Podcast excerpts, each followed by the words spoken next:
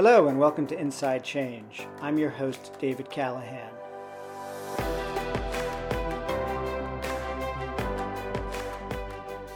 Black led organizations have long had a tough time raising money. They've scrimped along with modest budgets and small staffs.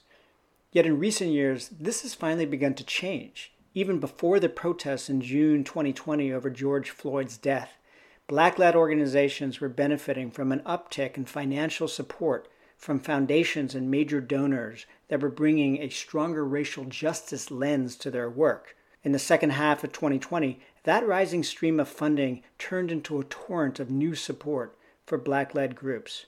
It's anyone's guess whether that support will continue in coming years. But there is no question that today there's a larger, stronger, and better funded infrastructure of black led organizations than ever before. Some of these groups are fairly new and connected to the movement for black lives. Others have been around for decades, like the NAACP Legal Defense Fund. One black led organization that I've long kept an eye on is the Joint Center for Economic and Political Studies. It was founded in 1970, and for 50 years, the Joint Center has been the only think tank that exclusively focuses on issues of concern to black people. The Joint Center has gone through some tough times in the last decade, but lately it's been in a period of growth and renewal under the leadership of its president, Spencer Overton. A lawyer by training, Spencer is also a professor at GW Law School and is somebody I've known for many years. It's great to have a chance to talk to Spencer today. A quick word about me before we begin. I'm the founder and editor of Blue Tent, which features unique in depth reporting on progressive politics. And I'm also founder of Inside Philanthropy, which covers the world of foundations and major donors. Please visit bluetent.us and insidephilanthropy.com. Even better, I hope you'll subscribe. And with that, let's get started. So, hi, Spencer. Thanks for coming on the show. David, thanks so much for having me. So, since uh, George Floyd's death, we've seen a kind of unprecedented level of activism and grassroots movement building around challenges facing Black Americans. A lot of people and institutions are paying attention to these concerns like never before. What I haven't heard much about, though, is the role of research and public policy in this moment and in shaping and emerging an agenda. You lead an organization that calls itself America's Black Think Tank. What's the conversation uh, among board members and staff been like since June? And, and how have you kind of navigated this moment and seen, sort of figured out where you all fit in? Right. Well, David, I appreciate the question. I think that, you know, we were founded in 1970 to support black elected officials as they were moving from being activists to kind of a part of the establishment. And to a certain extent, I think that there are some parallels with that time. Obviously, we're in a completely different time. But in terms of people talking about how to convert protest into policy, how do we make real the demands that people are making to address structural racism? And as the Joint Center, how can we leverage our relationships with the Congressional Black, Caucus and other entities to really make those things real? So, how can we ensure that we're connected to communities and uh, Black communities and ensure that they have uh, a voice uh, here? So, I'm very conscious about how do we get outside of the Beltway? How do we stay connected? How are we listening to the right people? And how are we giving them a platform? it's a tricky role for think tanks. On the one hand, you have to really be focused in the mix with policymakers, with the legislators inside the Beltway. On the other hand, you need to be connected to people out in the ground, in communities. How do you kind of strike that balance? Well, you know, I think that that is a distinguishing factor of the Joint Center. You know, I are our partners on so many things, whether it's you know a Demos or whether it is an urban institute or a CAP but I, I do think that our direct relationship with, with Black community uh, is important. Uh, and so certainly we believe in rigor. We believe in number uh, and, and, data, you know, like I will talk about, I'm sure, our congressional staff diversity work. Since we started doing it, we've seen a 200% increase in top staff in the Senate. And so it's great and it's important to pay attention to numbers. But this is also about relationships with with people. And I think that that is something that we look uh, at as a, a distinguishing factor uh, in terms of these direct relationships with people who are in black communities and community organizations? So I know the Joint Center went through some lean times. It kind of fell below the radar. Its budget was down by a million dollars a year. Uh, uh, and, yeah, it was worse than that, right? Yeah, you know, yeah. there was a lot of debt, there were a lot of problems, a lot of challenges there. And it's funny uh, because, David, I was just looking at Fortune 500 companies in 1970 when we were founded, right? Studebaker, American Motors, right? One of the most popular chains, restaurant chains, was Howard Johnson, a thousand Howard Johnsons. Now there's one uh, in the country. You know, Borders Books was founded in 1971. And, you know, those other companies are no longer with us, and, and the Joint Center is still around. And I think that I'm glad we're around, but I think more importantly, I'm glad that we have adapted and we're focused on challenges today, not those of yesterday, but today, whether it is voter suppression online, or whether it is the future of work, or whether it is algorithmic bias or, or other challenges that are unique, the, the coronavirus and the pandemic and its adverse impact on black communities, really grappling with these emerging issues. So, certainly lean times, and there was a lot of stuff that's not fun to deal with in terms of kind of restructuring and people and, and that kind of stuff. But, you know, the mission was important, the organization is important, and it remains relevant. I wonder if you think that the challenge of funding the Joint Center during those lean years and raising money now is made more formidable by the fact that uh, a largely white led philanthropic sector has historically underfunded black led organizations. When you go out and try to raise money, do you feel like that is, uh, I mean, obviously we're in a moment of opportunity right now for black led organizations, right. but do you feel like this is a you know you have this extra burden to carry there's certainly an extra burden but uh, you know a point that i often make is that progressive philanthropy and philanthropy generally needs to invest in black institutions as well as black experts and really the, the same applies to the latinx community i think so certainly we need all hands on deck in terms of systemic racism and the challenges that are there. But this isn't just a notion where there's some PhD who studies some folks like a guinea pig and gives us some answers, and we've got the answer and we can implement it and it's all over, right? Building institutions that are equipped to take advantage in good times and also when there's a downturn when you know there is xenophobia and racism where there are politicians who exploit the fears of people in order to get elected and stoke racial fears you need institutions strong black institutions to be able to respond. And these institutions are also important in terms of being training grounds in terms of cultivating just a class of black leaders who may stay in that organization or they may go to other organizations. So, my point is that this infrastructure, an important part of really kind of the progressive infrastructure, is you know black organizations and black led organizations and they're worthy of investment i think the same thing rings true with regard to experts I think too often in progressive circles, you got some black folks who are doing engagement work, which is important, comms work, all very important. But in terms of policy experts, I think there's an underinvestment with regard to Black and uh, Latinx experts, and we should all make a conscious decision to invest in developing that talent, both those of us who are at institutions like the Joint Center and, and those who are at mainstream organizations.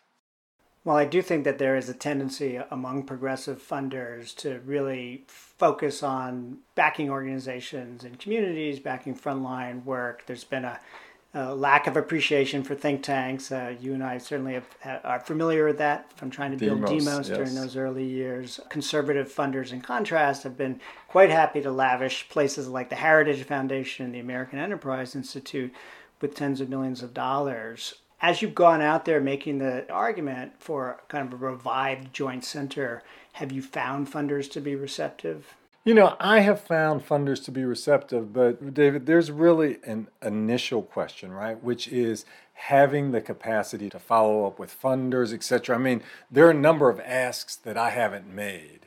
For example, we just hired uh, a vice president of development. She's coming in from Brookings, outstanding star. But just having the basic capacity to follow up. As a professor, you know, I'm at, at GW uh, on the faculty there.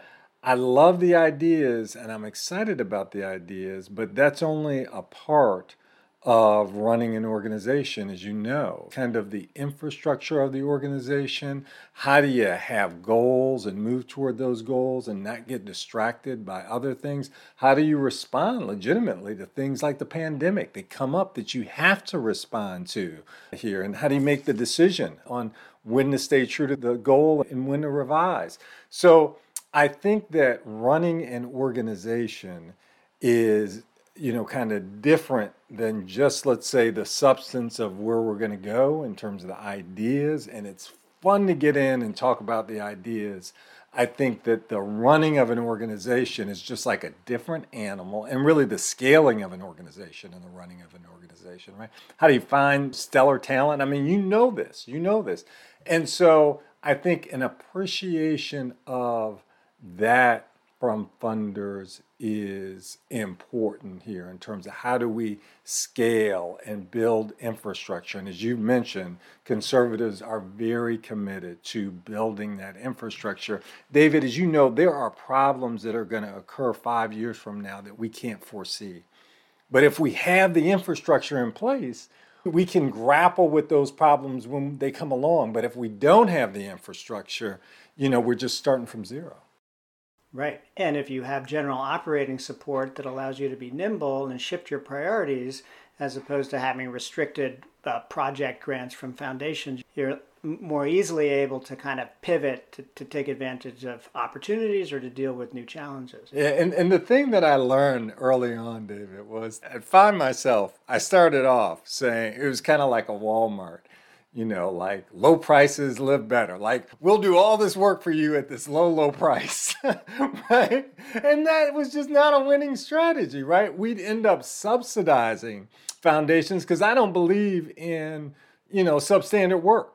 So we'd end up subsidizing these entities that had all this money because we underestimated ourselves and undervalued ourselves. And so our approach is, is now different, and I take responsibility for that for some extent. But certainly, having general operating funds and having more flexibility is critical in order to you know to scale and respond to the needs as opposed to just kind of this contract project piece and then trying to I, I don't believe in doing, again, substandard work for some small amount of money.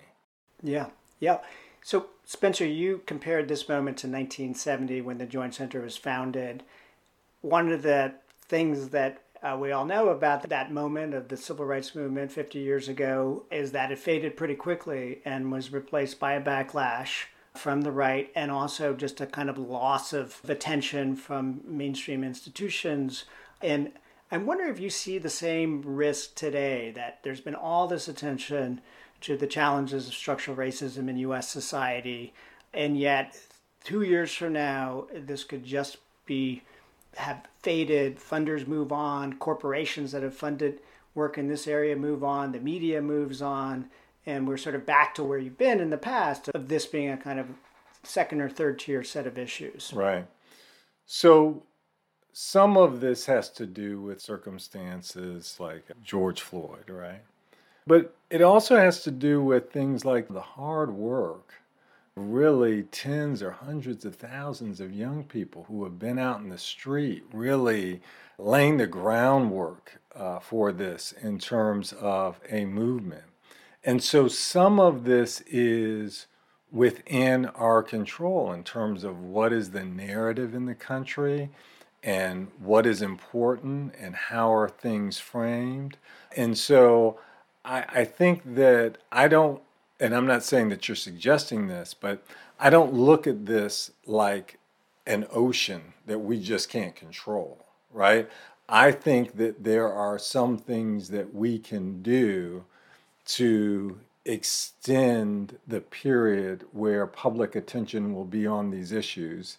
And it's incumbent upon us, you know, as leaders here, and I'd say us broadly, to ensure that this window doesn't close. I went to a little demonstration at a school in my community, and, you know, it's not the most diverse community, but I said, well, you know, I want to support these white folks and show up and they're going to do something in terms of Black Lives Matter. I want to want to support them. And I got there and there were so many people and there were so few people of color and I was just so moved by, you know, those folks being there. I thought I was going there for them and I turned out I you know, I was going there for myself.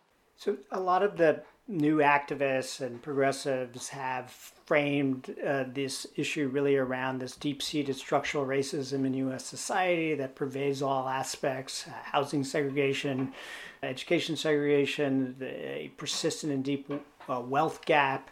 Do you think that is the framing that is most effective? Is that the framing that the Joint Center uses? Yeah talk a little bit about the language here and, and how this, these issues are best discussed right. in a way that really does address how deep this problem is, but also connects with a broad swath of Americans. Well, well, David, you know, it is difficult because I'm a law professor rather than a communications person, right? But one thing that we have focused on is, and it's actually a shift from my background as a law professor. As a law professor, I've often focused on race and thought about rights and justice.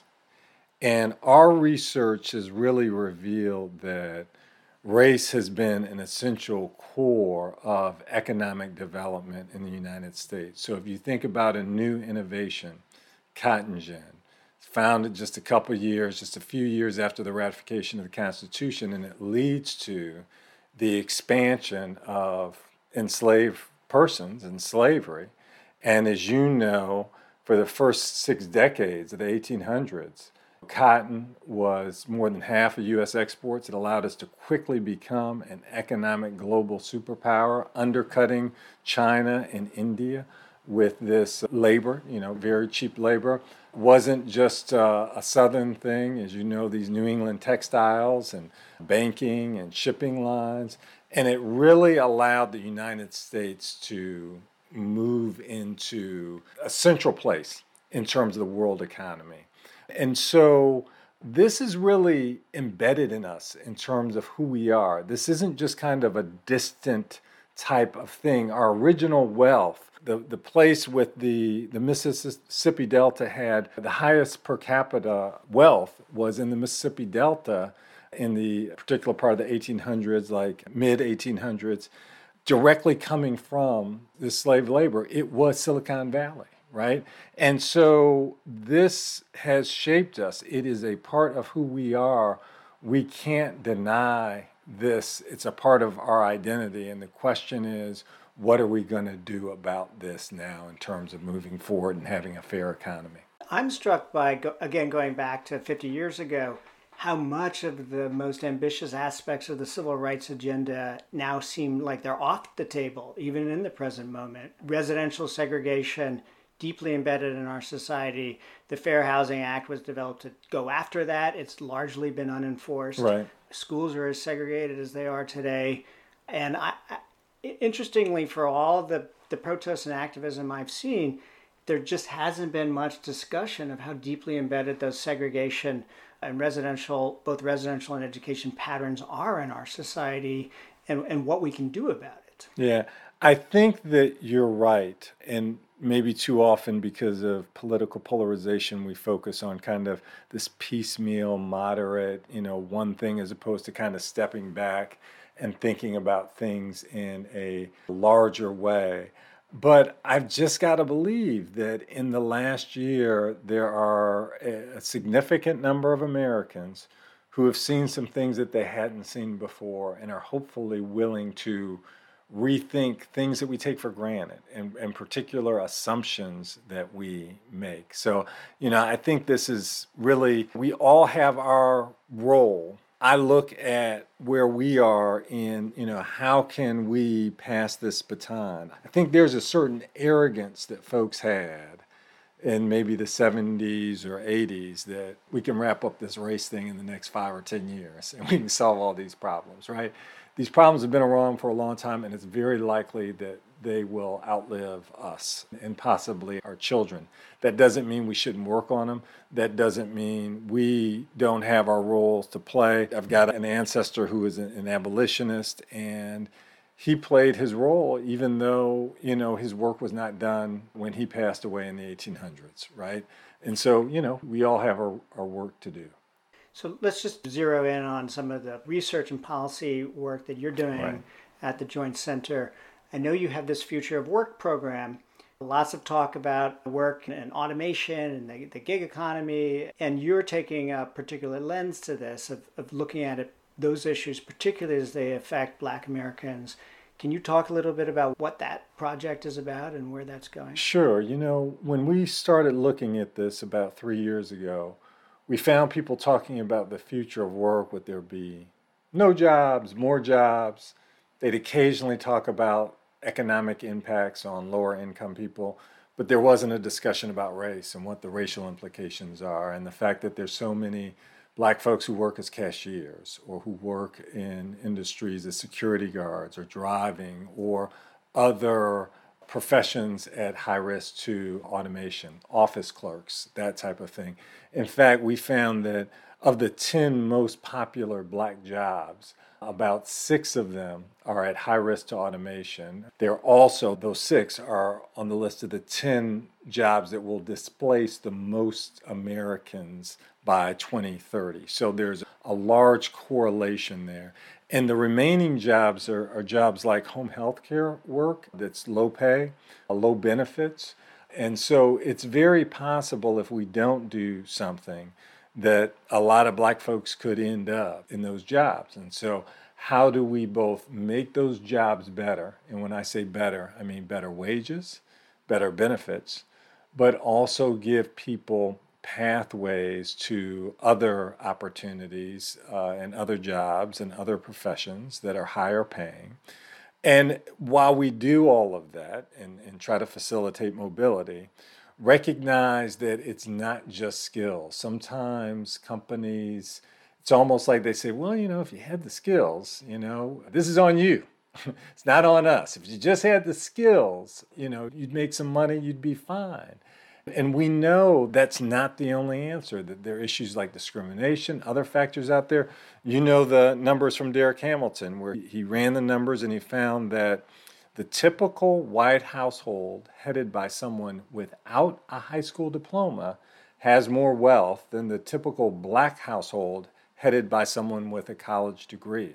So it's not just all skills, it's not just all credentials, there's some other factors out there as well and we got to grapple with those too. I know another area that you have long worked on at the Joint Center is uh, diversity within government, black representation in Congress. We are in a period right now with a new presidential administration staffing up. There's a lot of discussion about how diverse that administration will be, how representative it will be of the electorate, particularly that put it in office, and especially played an important role in swing states. Tell me a little bit about the, the Joint Center's kind approach to this issue of diversity within government broadly, and then say a little bit about how you're thinking about that within the context of the new administration. Right. Well, David, we have been working on this for about five years. That's when we had our first report five years ago. Back then, we found that less than 1% of top staff, and when I say top staff, I mean staff directors on full committees, chiefs of staff, legislative directors, and communications directors, less than 1% of those folks were African American. Maybe about 7% were people of color, despite the fact that people of color are about 40% of the US population. So people of color were vastly underrepresented in these top roles in the Senate. We went over to the House, and interestingly, if you take out the Congressional Black Caucus and a bit of the Congressional Hispanic Caucus, the trends are the same. So, for example, white Democrats do really quite poorly, even though their districts are about 35% people of color. You know, only about a, a small percentage, you know, like seven, six, seven percent, if not lower, of their top staff are, are people of color, right? And so we've elevated those numbers and, and we've seen some procedural changes happen. Speaker Pelosi created a bipartisan diversity office.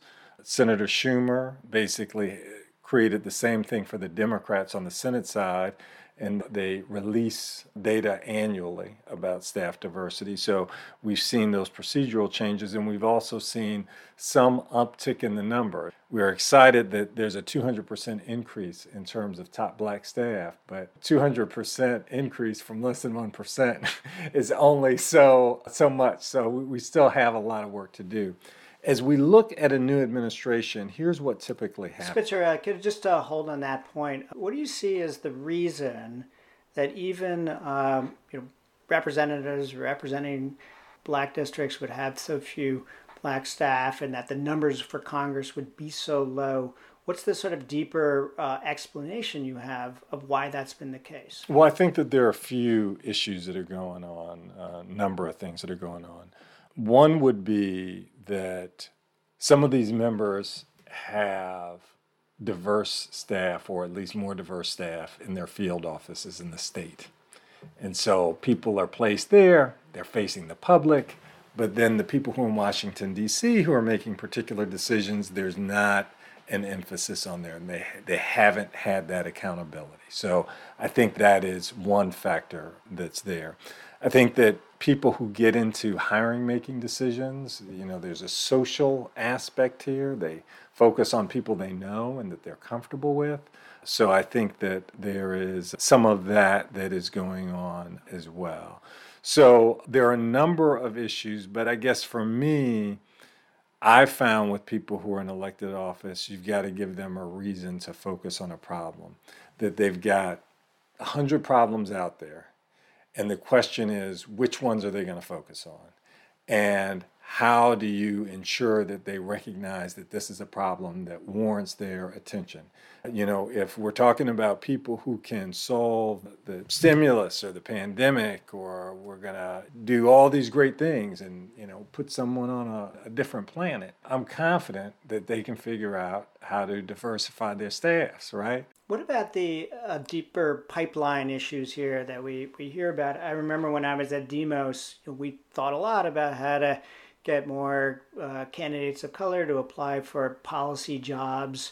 I remember meeting with a woman who ran a, an organization trying to get more college students of color to go to public policy master's programs, you know, so that those students would then come out and go into government and go into think tanks. And she said it was very hard work because a lot of these kids of color are first generation when they're in college. They're under a lot of pressure from their family to go off and and get jobs making good money. Public policy, think tanks, politics is often not at the top of that list. So, do you think that there's any merit to that? And, and, how do you yeah. and how do you challenge that kind of deal with that right. kind of dynamic? So, so David, I think that's a real factor, and we can't overlook it, and, and we shouldn't overlook it. And, and this is one of the reasons that I'm happy to have a debate with you on this it's one of the reasons I'm concerned about litmus tests in terms of saying that black folks who are coming from companies or whatever shouldn't be a part of a new administration or you know something like that. That's a big debate in progressive circles, right? But in terms of the particular issue you're talking about here, one, we're starting to deal with some of these issues by doing things like offering paid internships, right? So for a while, a lot of members didn't have paid internships. They give the interns to like their donors' kids, and then that's basically the pool of people who can move into staff positions, and the issue kind of replicates itself here, right, in terms of snowballs. I do think that there are some structural factors like that, but I also think we need to be intentional, and that there are a number of really strong folks of color who would love to participate in government, and we've got to figure out a way to give them opportunities as opposed to putting up barriers to their participation. So, what is the, in your research, what is the consequence of not having that kind of representation? Mm-hmm. I, I, know you've talked about when you don't have certain kinds of people in the room, right. in the conversation, at the table, certain priorities affecting communities of color get left out. Right. And how, how do you document that and research it? Yeah. So, you know, we want to do some more qualitative work in this area, but the work that we have done, a few different things that we've found. One has to do with the decision making and the incomplete decision making that is there in terms of not appreciating all of the issues and appropriations and legislation being incomplete. So, if you think about, for example, the PPP program that really left behind a number of black businesses, this was the response to the coronavirus, right? And it was set up really to focus on kind of mainstream businesses that bank with mainstream banks. So those businesses that you know are served by community development financial institutions or minority depository institutions that really was not the focus and those lending institutions were excluded. So I think those are the types of things when you have people at the table who can help center black communities and Latinx communities, I think that is important. That's one issue, but that's just the tip of the iceberg. Think about all the people who are nominated and have to go through Senate confirmation, and many of these commissioners who have served in the Senate, who have been on committees, who kind of sail through and understand the game and understand the situation. And if you're not at the table, it's more difficult to be considered for uh, a post like that. There are a number of people who leave government and go into philanthropy. These jobs are really stepping stones to a number of positions of influence in our society. And if people of color are underrepresented, it hurts us as a country in terms of our decision making, but it also hurts us in these other ways as well. And these lower level jobs in Congress, of course, are often the stepping stone to bigger jobs in presidential administrations. Right. We're now in a, a big conversation about who Biden is going to appoint for these those 4,000 jobs in the executive branch right. that the president has authority over. What do you see is how do you see this conversation playing out so far in terms of trying to ensure representation, not just for those high profile cabinet level jobs, but all the jobs sort of below the surface? So, full disclosure uh, the Joint Center has organized 45 other black groups, and they're our partners. And we're working on, we've assembled 2,100 names of black professionals so far to be considered by the new administration uh, here. And, you know, we're collecting more and figuring out who should be well where. Uh, and uh, these other positions that you talk about are incredibly important. So, for example, the day one positions, and they're day one because they don't require Senate confirmation, but they're very senior positions. Those are incredibly important. These people who are going to start January 20th, January 21st, who hit the ground. Those are important roles and really trying to get black folks into some of those leadership roles. And then also, the, obviously, there are about a thousand Senate confirmed positions. Only a handful of those are cabinet positions. You know, many of those are sub cabinet uh, positions, deputy secretaries, assistant secretary, and more. Trying to get black folks teed up for those, and, and not just any black folks, but black folks who are uh, committed to community. So we've got the NAACP, National Urban League, Black Futures Lab. Uh, we've got many community organizations as well, Metromorphosis down in Louisiana, just a number of, of groups there, National Bar Association, Lawyers Committee, etc. So I think right now, folks really want to make sure they're at the table. And just to give you a snapshot, David, President Obama, first black president. 22% of his votes came from black folks. But in September of 2009, his first year in office, only 9% of his senior team, and I'm talking about both Senate confirmed and non Senate confirmed, were black folks, uh, right? And often what happens with Democratic administrations, it's like, okay, the goal is 13%. It's not 20 or 22, right? It's like 13 is like the goal.